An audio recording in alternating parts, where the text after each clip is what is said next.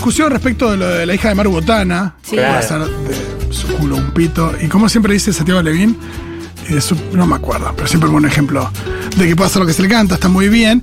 Eh, Maru contó que ella trabaja de empleada de casa particular en Hawái, un Sí. lugar donde ella con la familia va muchísimo. Y que eh, gana un montón de plata, gana 40 dólares la hora. Que imagino que es un buen salario hasta ahí. Sí. Porque en Estados Unidos entiendo que el salario por hora es bastante menor. En Hawái por ahí es cotiza más alto por ahí por laburar en esas casas. O debe vivir con mucha gente. La cosa es que es raro que Maru Botana no era que se evadían impuestos en sus en sus Marus. Es verdad, sus marus, esos están colgados de la luz en algunos marus. Sí. Sí, Buenas tortas igual, ¿eh? claro. Buenas tortas. Eh, lo loco es sí, irse afuera Pasa. a, a trabajar, que está perfecto. Sí. No decimos nada malo, pero es raro. Y allá se gana mejor. Bueno, pagale mejor vos a tu doméstica. Si le pagas mejor, ya que le decís doméstica. se Claro. Pagale vos más. Puede ser tranquilamente. Eh, bueno, y se armó también una discusión a partir de un, de un- de un video que se hizo viral de un pibe haciendo un asado diciendo que la gente que se va del país no apuesta en el país, que cómo vas a pretender que el mundo apueste en el país si vos no apostás. Una cosa también muy terminante respecto a la gente que se va del país, que es muy ridícula porque hay un millón de razones por las que la gente se va y no todo el mundo se va diciendo que este país es una mierda. No, no todos. Ni que la única salida es esa, que se, que se mueran los argentinos en Argentina y yo no soy más que un argentino. No, todos conocemos a alguien que queremos que se fue, que dijo. Y también conocemos a gente que se fue y dice, eh, no, porque es Por supuesto. Y hay mucha gente que está acá y que dice que este país no los merece, que Ay. no tiene un país que se merece en otro tipo de país y lo que sea. Si yo hubiera nacido en Estados Unidos, ¿sabés dónde estaría hoy? Eh, totalmente, o así, este, ah, la idea de que este país es una mierda. Hace poco salió un video que igual también quiero discutir. Eh, y hay muchas personalidades que se la pasan hablando mal de este país. Eh, salió un muy buen compilado el otro día en Sobredosis TV. También tenemos un audio de Macri que se la pasa diciendo que este es un país de mierda. Ah, pensé que nos había mandado Macri. ¿Te imaginas que se empieza a hacer oyente de la FUTU? Imagínate. No, al 1140 660000 si estás, eh, Mauricio, eh, en este momento con el teléfono cerca de la reposera. Siempre. Siempre. Es lo único que tenemos en común con Macri. ¿Las ganas de descansar? Sí, no- nuestro odio al trabajo. Ah, está muy bien. Eh, tenemos un audio de Macri de hace un tiempito, a ver. Y digo país, quiero decirles que claramente debe ser la sociedad más fracasada de los últimos 70 años. Nice.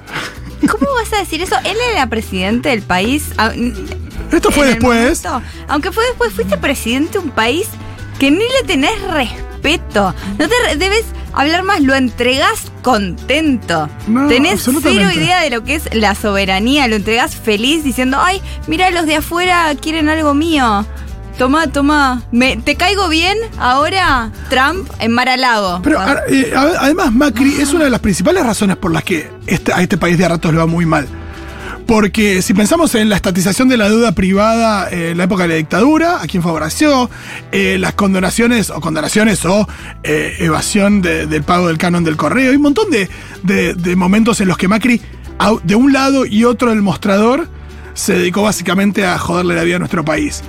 Que además después hable de la sociedad fracasada, es como el día que nos echó la culpa de que el dólar subiera porque él había perdido las elecciones. Ay, fue bárbaro, ¿se acuerdan? Dijo, les voy a dar un poco de plata, pero además eh, estoy enojado. Voten bien, es su culpa. Ese fue un día rarísimo, porque estaba Macri, a mí, con toda la violencia que me generó eso que decía Macri, yo ese día me enteré que nos enteramos que Pam estaba embarazada. ¿Qué? El día después de las, de las, em, de, de esas, eh, ay, ¿cómo se llaman? Las pasos de Las Alberto. paso. ¿Qué es este plot twist? Y sí, fue como, odio a este presidente, pero menos mal que vamos a tener otro, que tiene, tenemos mucha esperanza y vamos a ser eh, mapadres, qué alegría. Vamos a ser mapadres en un país gobernado por alguien que no sea Macri. Claro, Pero pero mucha Macri esperanza. No sabíamos que iba a haber pandemia, que iba a ir como el culo Alberto y demás, pero bueno, había esperanzas. fue re gracioso, salió a retarnos. Tremendo. Qué gracioso, sí. Eh, la gente que se va afuera, eh, me- se- en general, yo no estoy hablando de todos. Sí. Sé que hay gente que nos No, escucha afuera. claro, Claramente no estoy hablando de ustedes ni y de manden, mis- y manden sus experiencias. Claro, ni de mis amigos que están afuera, de nadie. Pero es muy gracioso, hay un tipo de persona que es como, no, me voy porque no hay futuro, no hay futuro y están eh, en el... Cuando Fedeval se va Sí. a España a hacer su programa al resto del mundo y se encuentra con su amigo. No lo vi. Eh, y se encuentra con su amigo que está viviendo ahí y dice, no, sí, acá es otra cosa, todo es otra cosa, todo es mejor. Sí, eh, yo creo que hay diferentes casos. Cuéntenos quienes viven afuera y se tuvieron que por el, del país por diferentes circunstancias, ¿cómo se llevan y cómo ven a las otras personas que están ahí? Si hay diferentes miradas sobre nuestro país, imagino que todo el mundo extraña porque tiene su familia y sus cosas acá, pero también hay gente que, que mira con más o menor desprecio hacia lo que dejó. También es verdad que hay determinadas profesiones que por ahí la posibilidad de crecer también se abre más en otro país, qué sé Y yo. la aventura, el desafío. Eh, yo tengo, el, creo que era el hermano de un amigo, ¿no? Que estudia em, historia económica, ¿no? Y trabajaba en una universidad en Canadá eh, haciendo papers sobre historia con. Imagino también acá uno puede ser, eh, no, puede ser un investigador del CONICET y hacer algo parecido, pero este trabajaba en una universidad en Canadá donde estudiaba eh, el trueque en Salamanca en el siglo XIV. Y bueno, evidentemente hay países que tienen recursos para poder bancar ese tipo de investigaciones. Hay países que tienen otras urgencias. Em, pero cuéntenos, cuéntenos un poquito qué les pasa con eso. También quiero que me cuenten expresiones de cipallismo y tilinguería que ven a su alrededor. A mí me interesa muchísimo esta cuestión, la idea de...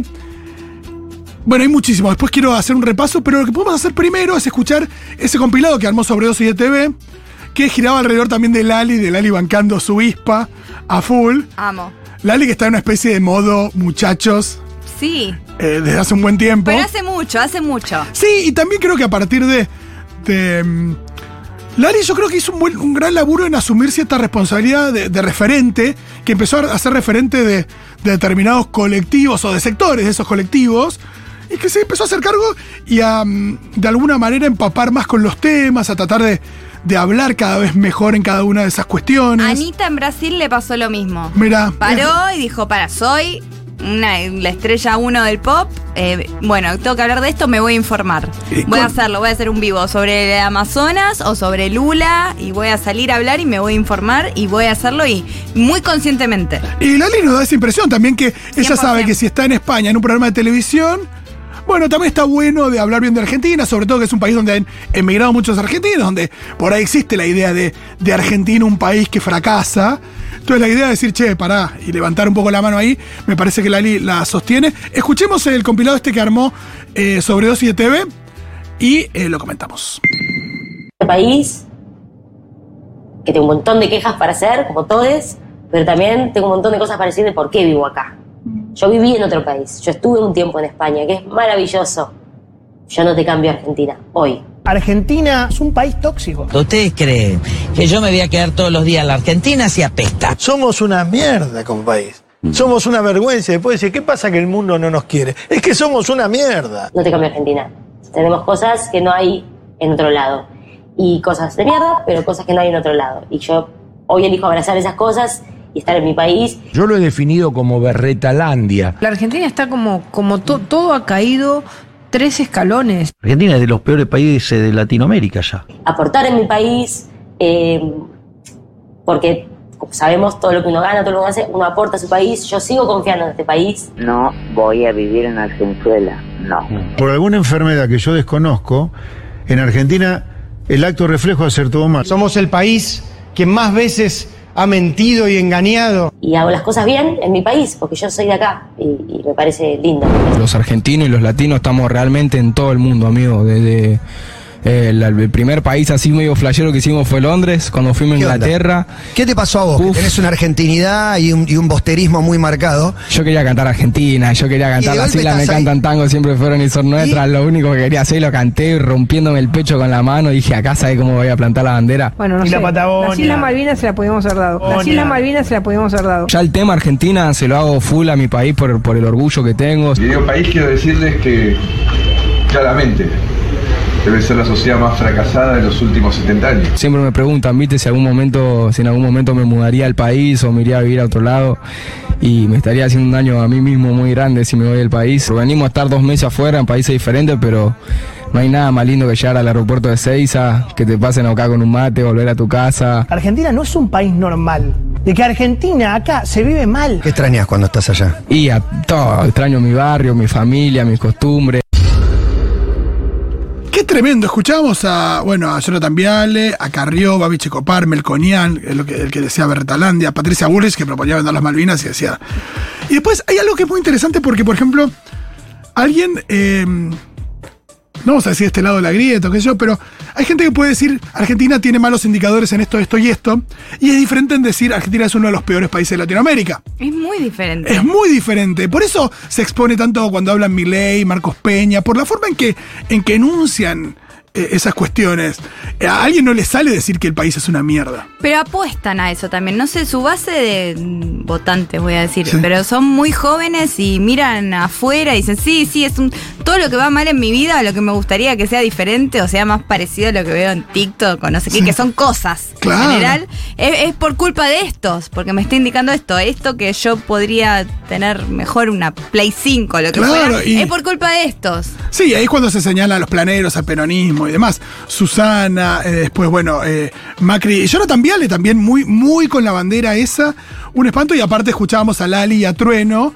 Eh, plantando bandera, ¿no? Ya con una actitud totalmente diferente. Manden al 1140 66 000, 1140 66 000.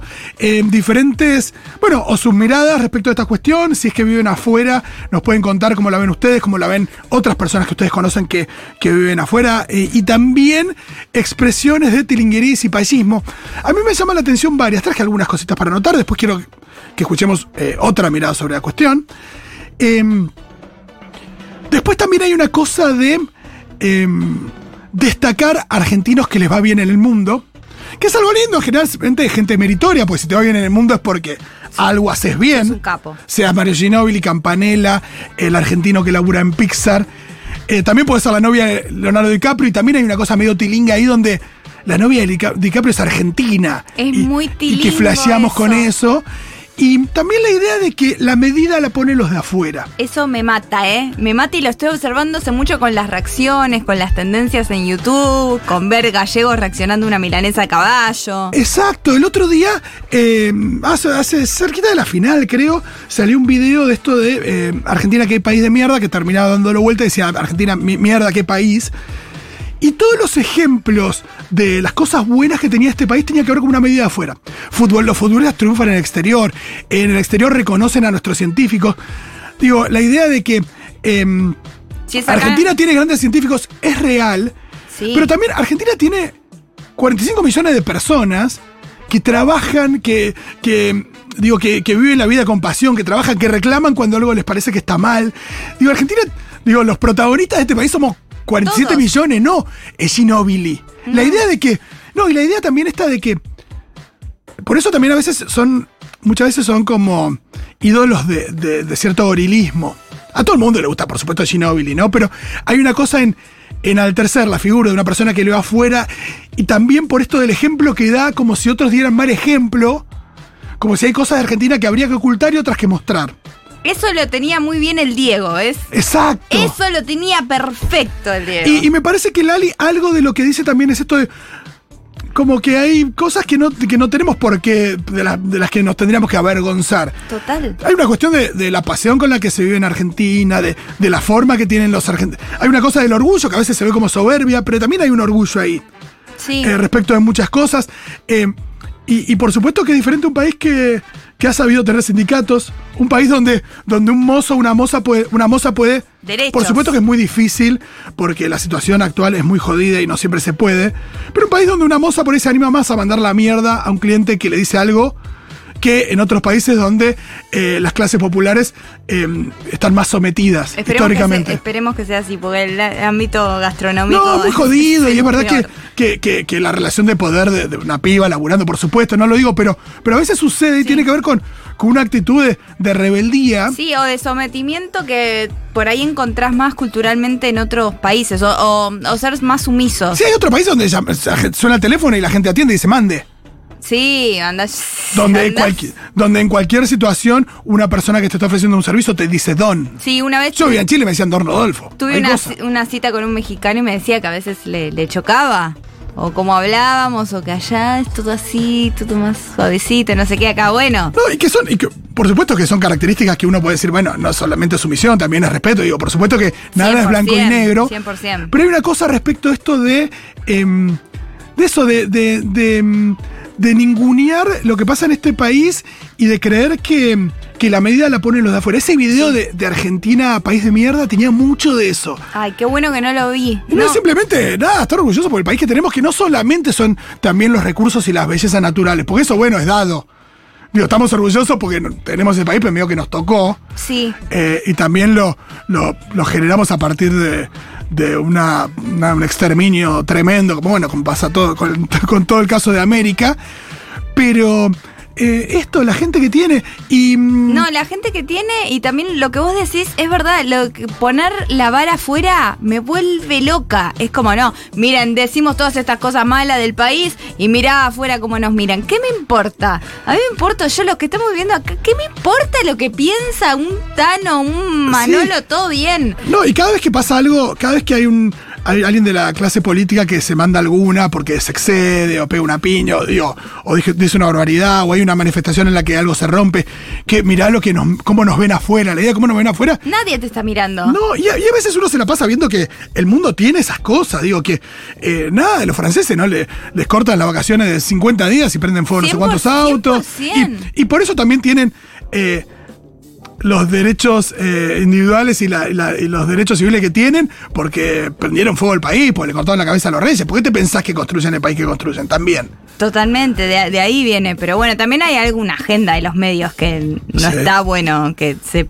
propaguen esas ideas. No te muestran tanto de la- las luchas sindicales Totalmente. de Francia o de Finlandia o donde quieras. Eso Claro. claramente no te lo van a mostrar. Lo que sí noté en el Mundial, perdón que vuelva al Mundial. No, siempre se vuelve al Mundial. Hoy a la mañana vi Argentina, Países Bajos.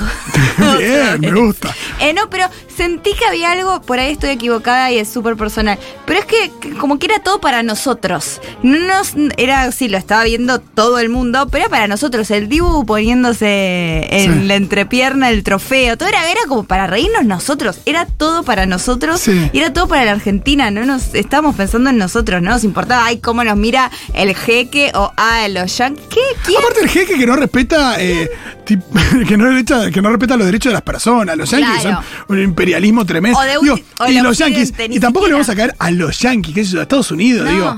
Eh, porque también está esto, ¿eh? De lo que decía Marcos Peña. Argentina ha mentido. No sé, yo no sé. Yo nunca le metí una, a una potencia extranjera que me prestó plata. Ay, a lo sumo vos, Marco- Marcos Peña, de la mano de Macri. De chica trabajaba en un lugar, yo cuando tenía, no sé, 20 años, y uno decía, y los argentinos somos así. Decía todas cosas horrendas y decía los argentinos, y yo me acuerdo pensaba, yo no soy así. Me siento un Mis cuando- amigos no son así, mi familia no es así. ¿De quién hablas? Claro. eh, hablas? y, y no entender que, que, que eso, que bueno, ¿dónde se tocan la soberbia y el orgullo, no? Ah, Eh, ¿En qué sentido? No, que a veces a los argentinos son soberbios.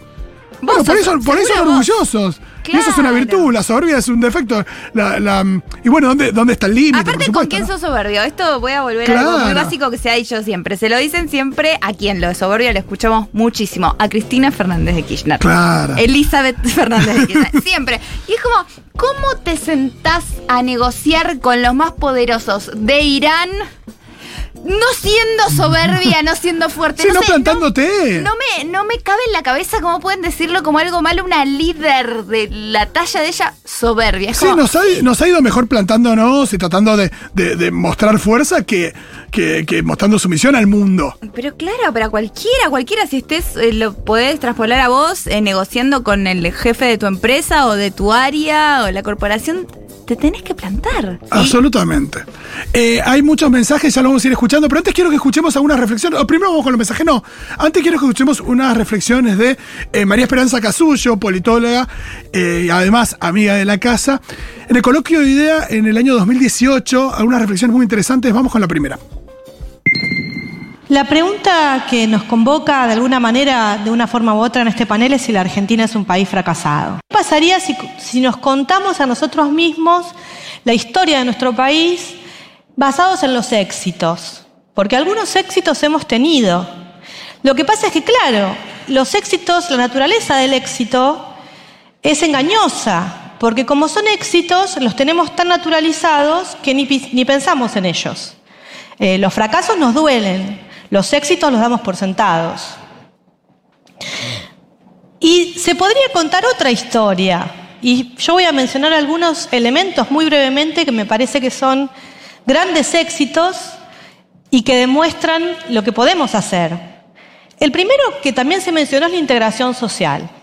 Es decir, en el 1900 la Argentina era un país en el cual prácticamente la mitad de sus habitantes habían nacido en otros países y una gran parte de ellos ni siquiera hablaban castellano. En 30 o 40 años la Argentina era un país con sociedades integradas. Bueno, eso sucede, por ejemplo. Y hay países que eh, esa cuestión no la tienen resuelta ni por asomo. Por supuesto que no, no todo es genial, impecable, existe discriminación y demás, no, pero, ni ahí. pero se trata de una sociedad súper integrada. Ese es el primero. Vamos con el segundo. La segunda institución que habría que pensar es la escuela pública.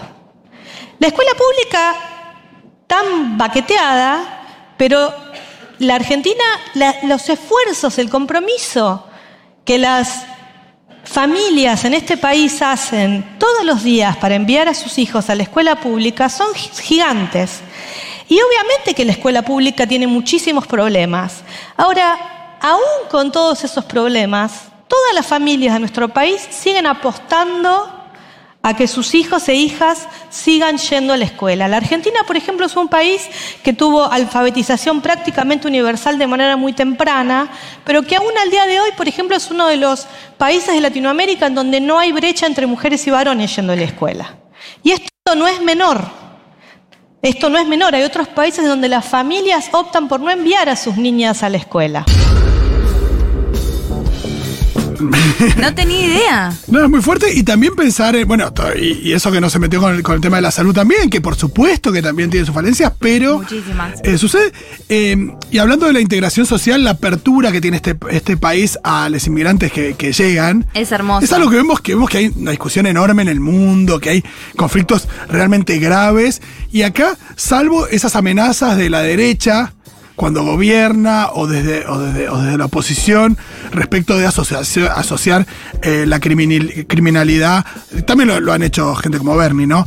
A, a los inmigrantes, o eh, la idea de que los inmigrantes usan y abusan de el sistema de educación, el sistema de salud, como si no hicieran su aporte cada vez que compran una leche y pagan 20% de IVA, 21% de IVA. 21% de Eh, o de, de toda la manera en la que en la que hacen en la que hacen su aporte es muy ridículo pero bueno A mí también está me llena de orgullo. Que Sí. es un país de puertas abiertas en educación, en salud. Es, eh, a mí me, me llena de orgullo. absolutamente estemos bien o estemos mal porque también hay países que a la hora de em, tener ciertas dificultades se cierran al mundo decir, bueno, hay una cuestión ahí donde, eh, bueno, no sé, como si subieran un poco las barreras de entrada para proteger alguna cuestión nacional. Nos queda otro audio y después vamos a escuchar eh, los suyos.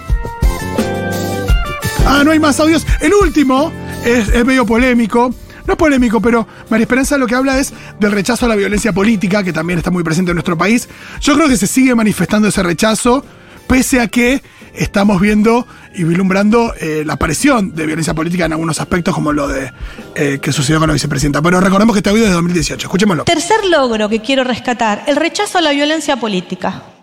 O sea, esto nos parece natural, que hoy en la Argentina formar un partido político, militar, peticionar, participar en una marcha, no genere una amenaza de ser víctimas de violencia política.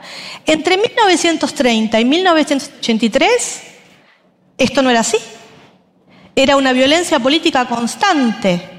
Y sin embargo, la sociedad un día dijo, no va más. Hay muchísima, y porque lo que dice es cierto independientemente de lo que pueda suceder ahora con estas cosas que vemos de dirigentes que tienen un nivel de, de- un discurso cada vez más violento y estas expresiones que vimos como lo de Revolución Federal y demás. Pero también es cierto que hay un rechazo generalizado y que es un país que durante 53 años de su historia, entre el 30 y el 83, tuvo la democracia interrumpida muchísimas veces y actos de violencia política sin precedentes y después no volvió a suceder y cuando sucede de no sé, el 2 por 1 a los genocidas o algún tipo de bueno, la sociedad está, está reaccionando. Nos levantamos todos, completamente. Estaba viendo, bueno, las noticias de Perú con todo lo que está pasando y había, no sé, un detalle que era como, bueno, y entró la policía a una universidad. Dije, no pueden entrar a la universidad acá, no pueden. Claro, hay un montón de cosas que parecen saladas. Por supuesto que hay que defenderlas día a día y que no están, eh, digo, Ya lo aprendimos cuando, cuando Macrismo eh, asumió el poder, la idea de que hay cosas que están saldadas que de repente empiezan a, plantear, en este si pasa, pasa, empezar a discutir algunas cuestiones, pero la sociedad se planta frente a estas cosas. Vamos a escuchar algunos de sus audios y después prometo que más adelante en el programa seguiremos escuchando sus mensajes, que la verdad que la, la apertura se extendió, había mucho para decir, pero igual queremos escucharles a ustedes. A ver.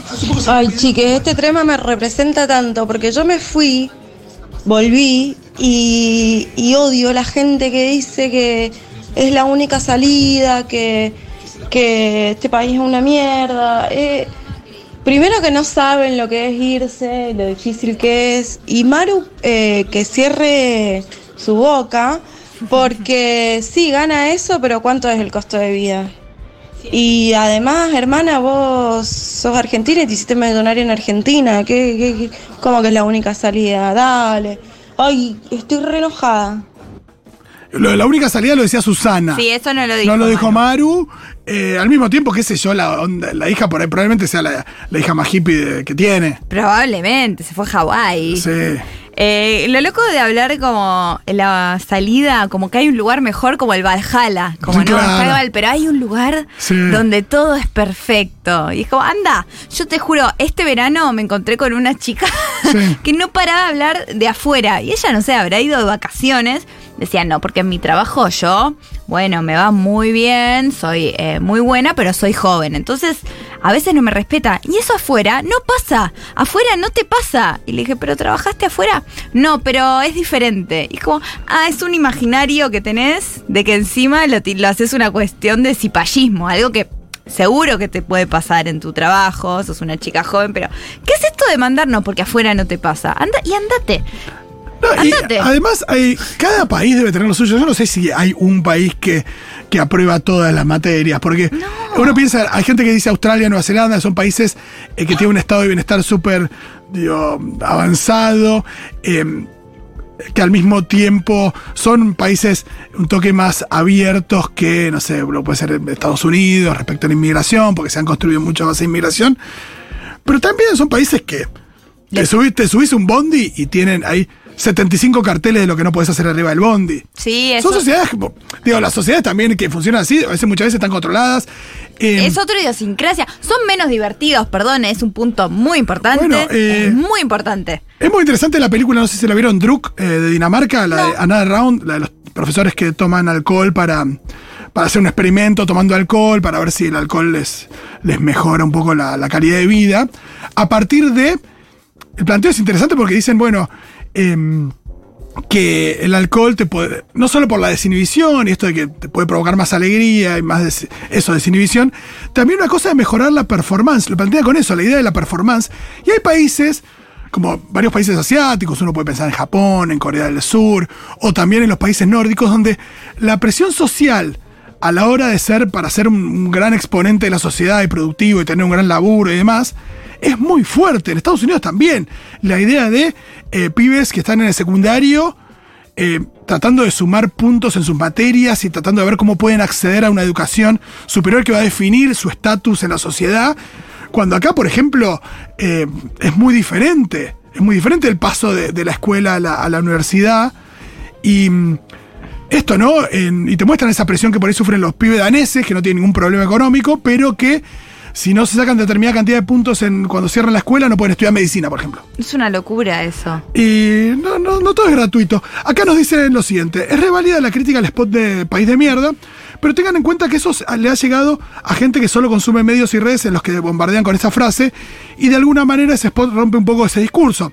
A mí me lo compartió mi sobrina de 15, que no suele compartir este tipo de cosas, algo movió y eso es bastante. Sí, yo no digo que, que sea una mierda el spot, pero me parece que se queda, se queda muy a medio camino cuando, cuando la medida del éxito de nuestro país o de lo bueno que es nuestro país la tienen que marcar los de afuera. Yo quiero abrir un tema. A ver. Este tipo de persona, este tipo, arquetipo de persona, que es el cheto que se va a Australia, Nueva Zelanda y después salen los portales, que es acá lo que habla Sí. el mensaje, el mensaje que leíste de lo que nos bombardean. Eh, Infobae, otros Infobae saca una por semana. Una por semana de alguien se enamoró de alguien del eh, de Occidente, de algún, bueno, yo sé que estamos, pero de algún lugar de europeo, entonces se salvó Sí. yéndose, ay, se enamoró un británico, entonces no, esta piba es para es Lady D para nosotros. No, y esto de vende pirulines en Londres y factura 75 millones de dólares por minuto. Eso, es, es terrible ese bombardeo y los peores son los que dice, viajó a Nueva Zelanda y ahora vuelve con todas las respuestas para lo que está mal de Argentina. ¿Qué? ¡Cállate, rubio! ¡Cállate, rubio! Hermoso. Fue a Australia un work and travel y ahora vuelve este valiente a apostar por su emprendimiento eh, de alpargatas. Y es como, eh, eh, ¿qué? Calla, anda a laburar, bobo. Me muero. Eh, escuchemos algún mensaje. Vivo en Barcelona hace un año y medio. Hola. Y pasa que muchas veces la gente idealiza demasiado vivir en el exterior, como que todo es mejor, y hay cosas mejores y hay cosas peores. Y que la gente que quizás no emigró piensa que, que nada, que es todo de maravillas, y se olvidan que cuando uno emigra es inmigrante. Y a menos que seas rico, de familia rica, o no sé, tengas un sugar daddy, eh, tenés que empezar de cero. Y eso es dificilísimo, desde conseguir un lugar donde dormir, un trabajo, y obviamente los papeles y los trámites, que es todo distinto a la forma en la que creciste. Así que nada, todo con su equilibrio. Y Lu, me encanta que estés todos los días. Un beso. Un beso. Eh, es una locura eso que es verdad que se olvidan que van a ser los inmigrantes. Pero es muy. Mira, pasa mucho cuando el peor cipayo es el que comparte la foto blanco y negro de Mar del Plata. Sí. Esto era Mar del Plata antes, gente en smoking. Ah, por el peronismo no tenemos esto. A ver, papi, si eso siguiera así, imagínate que sería una locura. Vos, o sea, vos te pensás como el protagonista. Vos ¿No pensás que vas a ser el mozo? ¿Vos te pensás que vas a estar ahí tomando algo? No, van a estar las mismas 80 familias que tenían tierras. No vas a, no ibas a estar vos ahí. Es como yo- Aparte de, de traje en la playa, qué calor. ¿Qué calor? Primero, qué calor. Segundo, esto, esto era el país. Si vos no ibas a estar ahí, esto se abrió después, no es que ibas a ir a Mar del Plata. Es como si yo veo Sisi la princesa, obvio que imagino que soy Sisi la princesa. Y no, y no el que le sirve la comida. Exactamente, pero vos no, te aseguro que la persona que comparte eso en Twitter no iba a ser una persona que estaba de traje dando Bueno, órdenes en la Rambla de Mar del Plata. Aparte Sonia me más alto. Claro, y que también ahí está la cosa aspiracional. ¿Algún mensaje más? Hola, Seguroles. Hay dos actitudes que para mí son súper tilingas, pueden estar totalmente en desacuerdo, y son la de recibirse en Argentina en la universidad pública para ir a trabajar a otro lugar porque no hay futuro, pero jamás eh, se formarían en otro lado. Y también con los que se van a trabajar de otras cosas que acá consideran que es trabajo para otra clase social o la que están sobrecalificados solo porque le pagan en otra moneda. Me genera mucha incomodidad. A mí también, y yo trabajaba en tecnología y a veces tenía que escuchar cada cosa. Y si lo decía un graduado de Litva, o sea, no es que estaba bien, pero cuando lo decía alguien del UTN, che, vos fuiste al UTN. Sí. ¿Vos sabés cuánto sale tu carrera afuera? Ah, Claro. no, no eso. Eh, no, qué interesante. Em, absolutamente es tremendo. Eh, pero creo que, y me parece que es una buena palabra la incomodidad.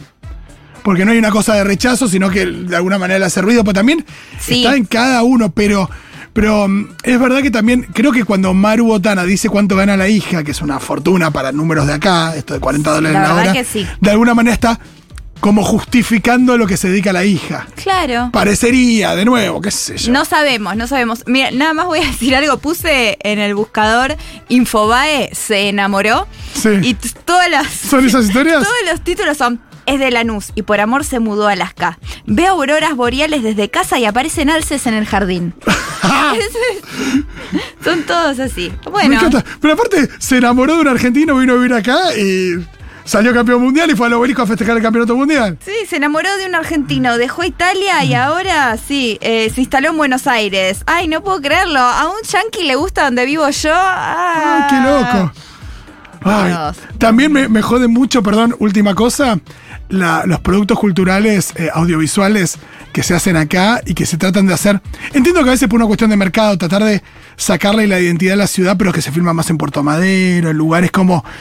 Que no, al final no sacar la identidad, sino mostrar como lo mejor, entre comillas. Fito me mata, es muy Me publicidad. rompe el corazón. Fito, dijiste algo que me pasa siempre, cuando no se ve la identidad que es tan lindo de Buenos Aires. no tenés que ir a Caminito tampoco, digo, pero que nada de una calle pero de se Almagro. ve en Happy Together. Sí, total. De- no me acuerdo el nombre del director. Wong Kar-wai. De un Carguay, que hizo una película en Buenos Aires y ahí sí se ve mucho la identidad de San Telmo. Sentís que estás en San Telmo en los 97. Totalmente. Pero esto de de, de transformar nuestro país en una especie de cosa medio for sport, eh, que, esté, que se la vea mejor, Y se ve horrendo. me deprime Ay, muchísimo. Fito, coincido Uf, también tanto. estilinguería eso. Estilinguería cuando viene Robert De Niro y todo el mundo se le cae la bombacha. Estilinguería cuando eh, Al Pacino da una masterclass en el Colón y van 75 millones de personas a ¿Cómo gastar una llama fortuna. La película de Coppola tanto, tanto. Tetro. Tetro, tetro estilinguería, ¿ves? Sí, sí. No, eh, ¿sabes qué? Bueno, Joaquín Furriel nos habló bastante de eso. Que eh, Joaquín Furriel me nos contó que él estaba interesado en escribir un libro sobre la tilinguería argentina. A partir de lo que vio de la cantidad de actores y actrices que, que querían laburar gratis para Coppola. Coppola vino acá y no le pagó un actor. Les pagaba con fotitos de él firmadas. Eh, que bueno, es parte de, de- de- de- de la independencia de Coppola en, en estos tiempos, o en esos tiempos, que tenía que ver con llegar a un país donde lo adoren y bueno, conseguir cosas medio de, garrón. Y hacer la película que hizo. Dios mío. Increíble. Muchísimas gracias, amigos, por su mensaje. Luego prometemos escuchar y leer más.